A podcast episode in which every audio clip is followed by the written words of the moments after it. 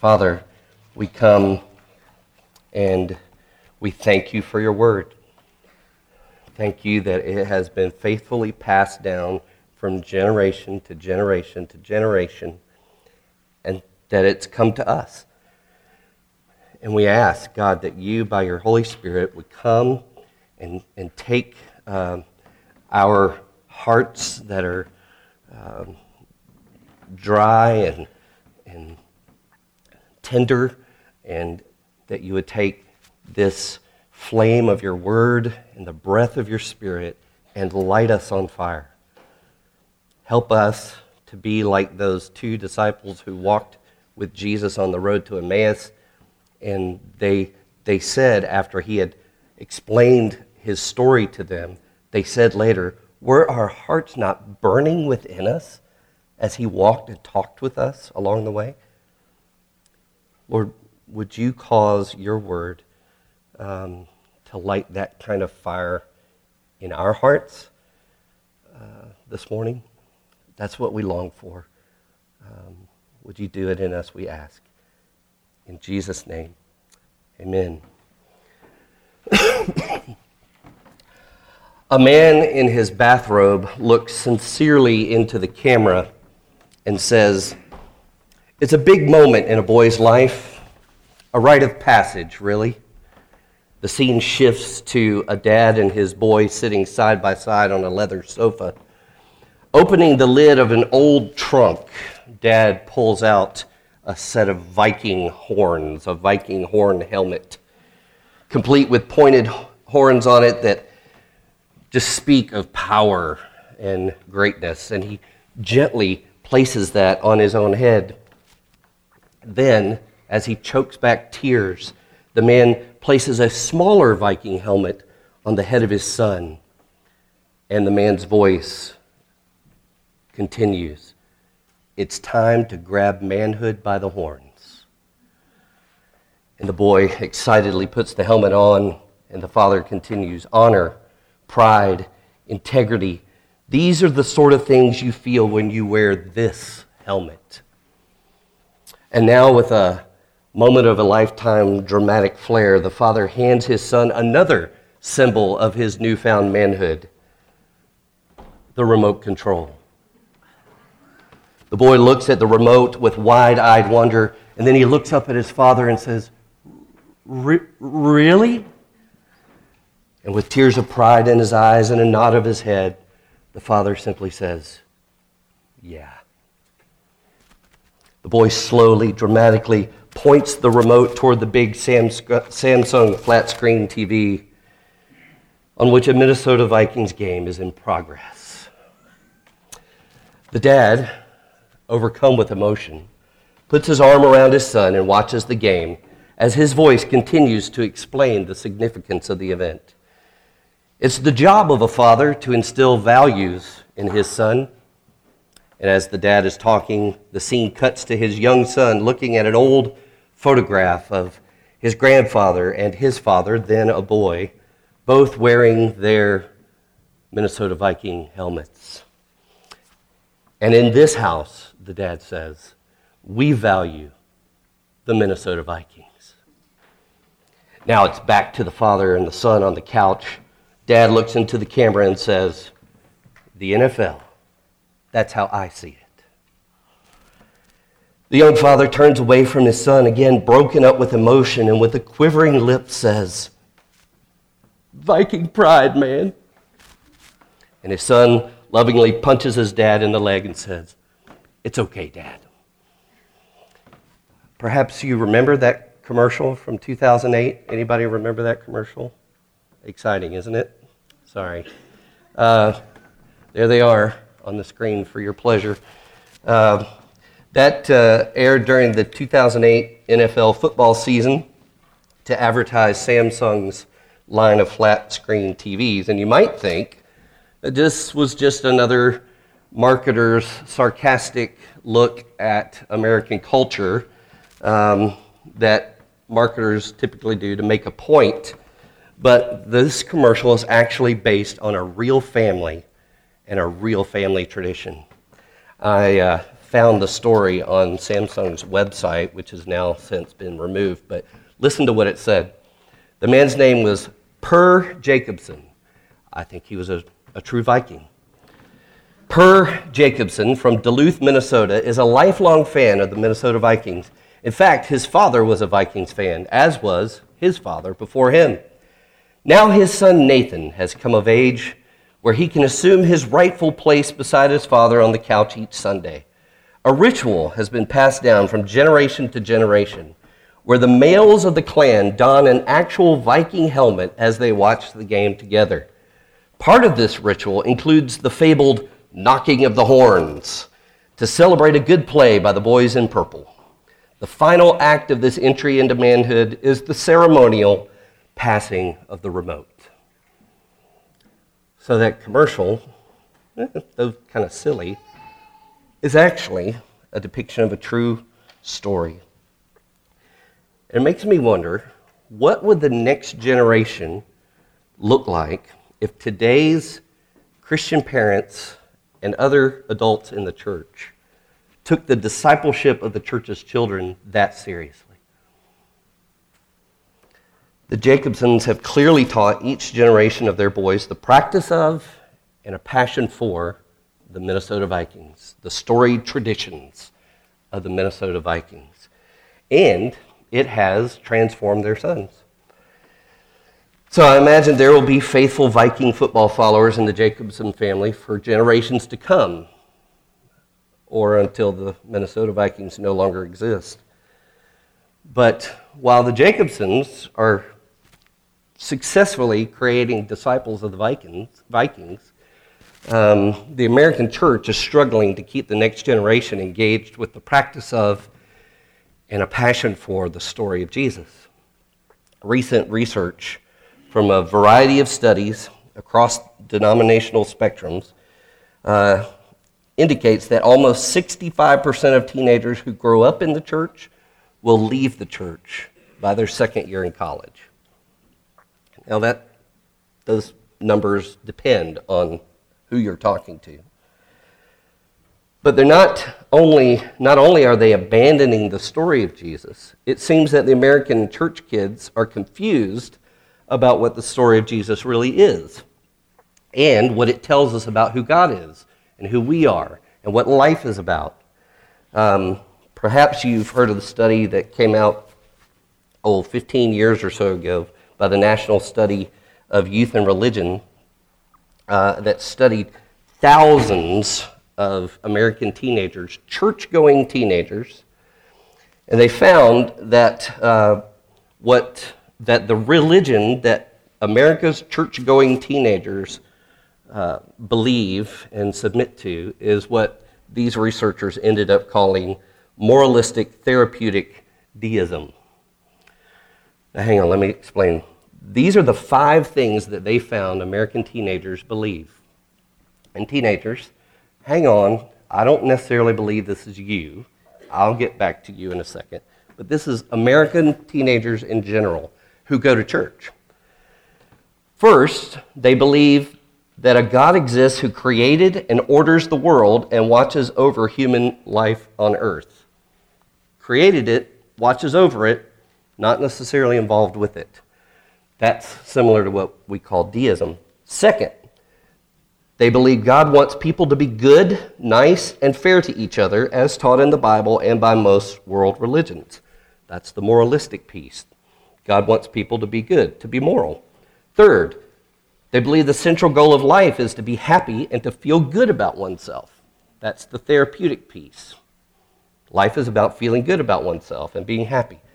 Fourth, they believe God does not need to be particularly involved in one's life except when he's needed to resolve a problem. Again, that's deism. God made us, he's there, but he's not personally involved unless we absolutely need him. And finally, they believe that good people go to heaven when they die. That's another moralistic piece. If you're good, you go to heaven. If you're bad, you don't. So, to sum it all up, what these researchers claim is that the default religion of American teenagers is life is about doing good and about feeling good And that's all that God is good for. Life is about doing good and feeling good, and that's all that God is good for, is to help me do good and feel good. Now, back to my friends, the uh, students in the room. I do not necessarily believe this describes you. I know many of you well enough to know this is not what you believe uh, the Christian life is all about. And I know your parents well enough to know that this is not what they believe or have taught you the Christian life is all about. But while I have your attention, I want to ask I think it's fair to ask you and myself and every adult in this room as well is this perhaps what we think the Christian life is about?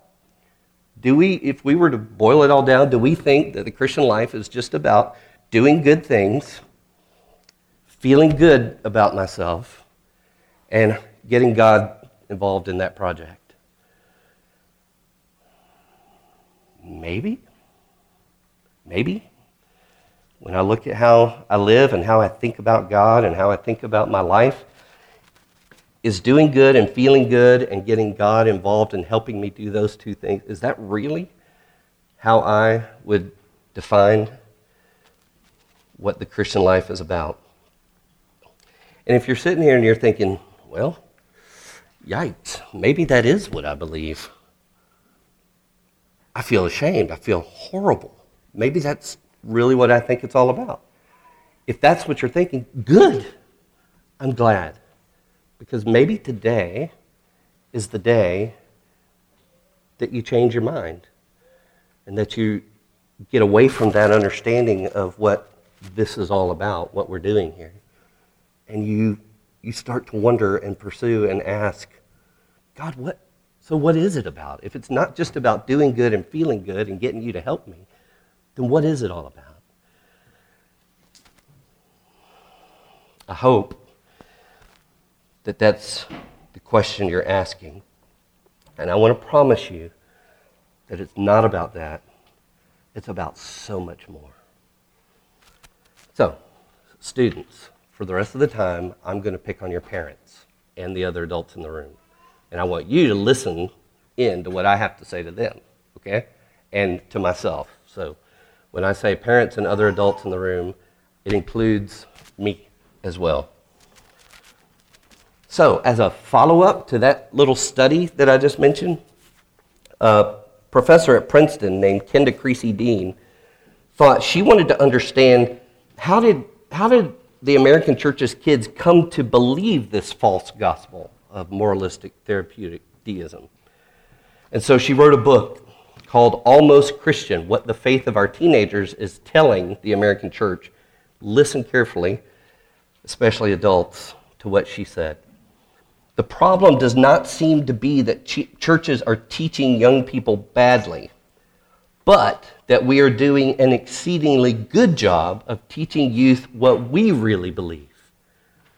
Namely, that Christianity is not a big deal, that God requires little, and that the church is a helpful social institution filled with nice people focused primarily on folks like us.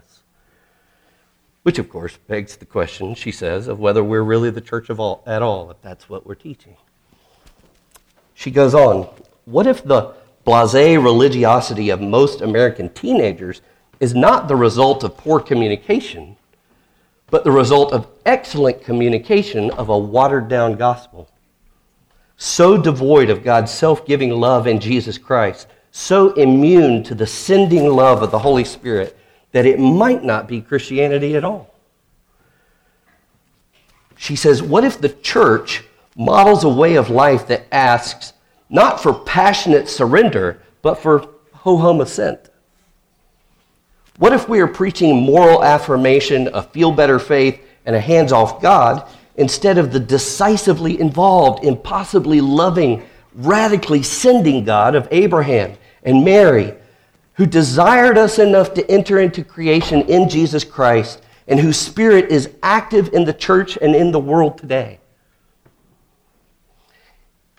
If this is the case, if theological malpractice explains our teenagers' half hearted religious identities, Perhaps most young people practice moralistic therapeutic deism not because they reject Christianity, but because this is the only Christianity they know.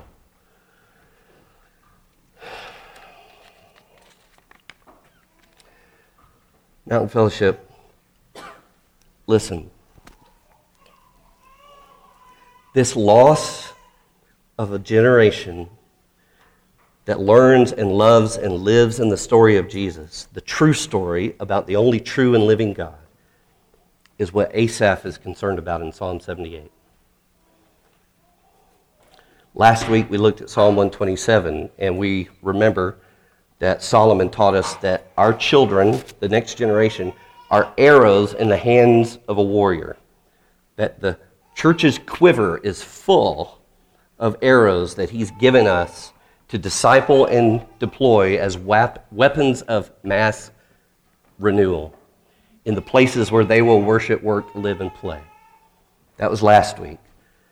Listen to what Psalm 78 says about the parents who deploy, about the generation, about the adults who deploy these arrows. Verses 56 and 57 Yet they tested and rebelled against the Most High God and did not keep his testimonies, but they turned away and acted treacherously like their fathers, and they twisted like a deceitful bow. Folks, if our children are our arrows, we are the bows.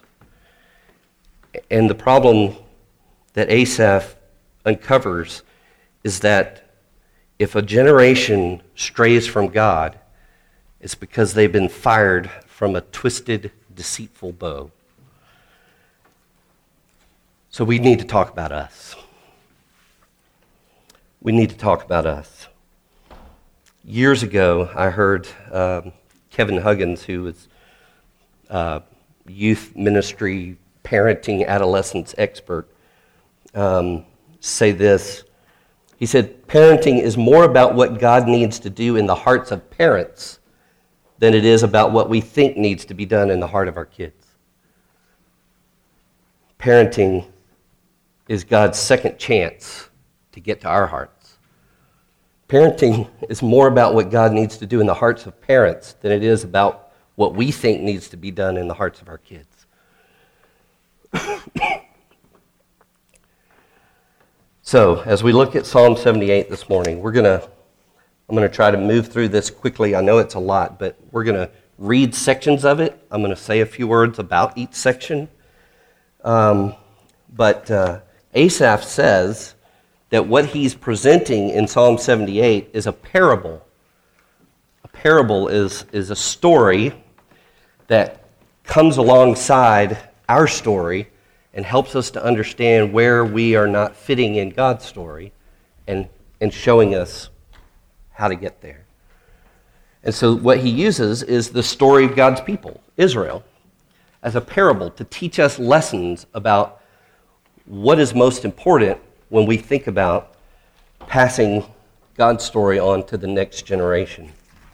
So, I'm going to begin with verses 1 through 8.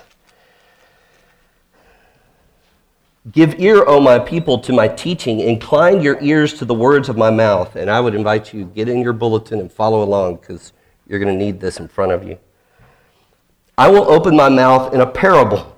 I will utter dark sayings from of old, things that we have heard and known that our fathers have told us. We will not hide them from our children but tell to the coming generation the glorious deeds of the Lord and his might and the wonders that he has done. He established a testimony in Jacob, he appointed a law in Israel, which he commanded our fathers to teach to their children. Why? That the next generation might know them, the children yet unborn, and arise and tell them to their children. Why? Verse 7 is key. So that they should set their hope in God and not forget the works of God, but keep his commandments. And that they should not be like their fathers, a stubborn and rebellious generation, a generation whose heart was not steadfast, whose spirit was not faithful to God. So, in these first eight verses, we, we learn again our calling as God's people, our calling as the adult generation in this church, is to grab disciple making by the horns and to remember and tell God's storied tradition and pass it on to the next generation. That's our calling. And what is that storied tradition? Verses 4 and 5. We are to pass on the works of God. Look at verse 4. The glorious deeds, the works of the Lord, and his might, and the wonders that he has done. That word wonders is one that's used in the Hebrew in the Old Testament over and over again. It's not referring to just wonders in creation, it's referring to redemptive, saving acts of God. The things God did to save us. These are God's works of love for us. But in verse 5, we're also to pass on the testimony or the law. Those are two different words for the teaching, the words of God. So we're to pass on the works of God and his love for us, and also the words that interpret those works and tell us how we are to love what God has done, learn what God has done, and live in it. And it reminds me of when the Ten Commandments were given. We often forget that when Moses gave the Ten Commandments in Exodus 20 and in Deuteronomy 5, he said this. This is what God said, actually, not Moses. Moses recorded it. God said this before he gave the Ten Commandments. I am the Lord your God who brought you out of the land of Egypt, out of the house of slavery. In other words, what we did in the confession earlier I am your Savior. I am your Creator. I am your King. I love you. I brought you out of bondage to slavery. Now, here's how I want you to live love God with all your heart, mind, soul, and strength. That's the first four commandments. Love your neighbor as yourself. That's the last six commandments. The works of God's love for us, He loved us first, and the words that tell us how to love God and love others because He first loved us. That's what we're passing on to the next generation. And here's what we're aiming for in verses 6 through 8. This is the target. This is what we're aiming for to see happen in the next generation, that they might know these things, the works and words of God. Verse 7, here's the key so that they should set their hope in God. Not forget the works of God and keep his commandments. That's three things. It's something they do with their heart. They set their hope in God. They place their trust, their hope, everything they're hoping for and living for and looking for, they set it in God with their heart. They don't forget the works of God. They use your, their head to remember the way God has loved them through the work He has done on their behalf. And then they use their hands to keep His commandments. So, our goal, as we said last week, for our children is that they would learn how to repent, how to shift their hope from other things, from other gods and other stories, to trust God. That's repentance. That they would believe that the works of God done on their behalf uh, through Jesus are for them and that God loves them and that they would then, trusting him, obey him, follow him. That's what verse 7 is saying. That's our aim. That's what we want for them. And as we said last week, the question is is that what is happening in us, in this generation, in our generation, parents and other adults? And so then Asaph then uses the rest of uh, this psalm to kind of give us uh, an opportunity to check our hearts, to see where we are. just as uh, you have a panel of lights on your dashboard that will flash when something is wrong under the hood, Asaph is going to give a series of lights on our dashboard. And then he's going to tell us that when those lights go off, this is what's going on under the hood. And guess what? We're going to look at those next week because it's too good for me to try to rush through in the zero number of minutes that I have. But I want to encourage you, parents and adults um, in our church. God is after you. The fact that He's given us this quiver full of children uh, to shape and sharpen for effective flight for the sake of His kingdom is a gift, Psalm 127 said last week. But it's a gift in the sense that through parenting and through discipling the next generation, he gets to remind us again of what we're supposed to be about. He gets to come after our hearts.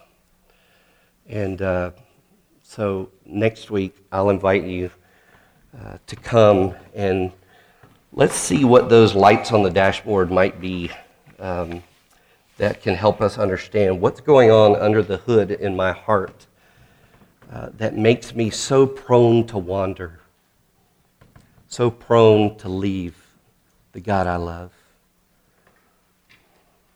Let's pray. Father, thank you for even the beginning of Psalm 78. And uh, I ask that you would begin to help us to ask the question Do I really believe that the life you called, to me, called me to live is just about doing good and feeling good and getting you to help me with that pro- uh, project? Is that really is that really where my hope is? And I pray that you would stir in me and stir in our elders and stir in our deacons and in every adult in this congregation a desire to live in your story as it is really told, not as we think it should be or we've maybe been taught it is. Would you give us a hunger and a desire to live in your kingdom, not our own. And Jesus, as we think about the task that you've given us as this generation to pass on your story to the next generation, it's overwhelming. And we need your strength. We need your help. We need your encouragement. And so you've invited us to come and sit and have a meal with you so that you can feed our hearts so that we can acquire a taste for the King and his kingdom. So even now, as we come, would you um, help us to taste and see that you're good, so that you will be where our hearts set their hope. In Christ's name we pray. Amen.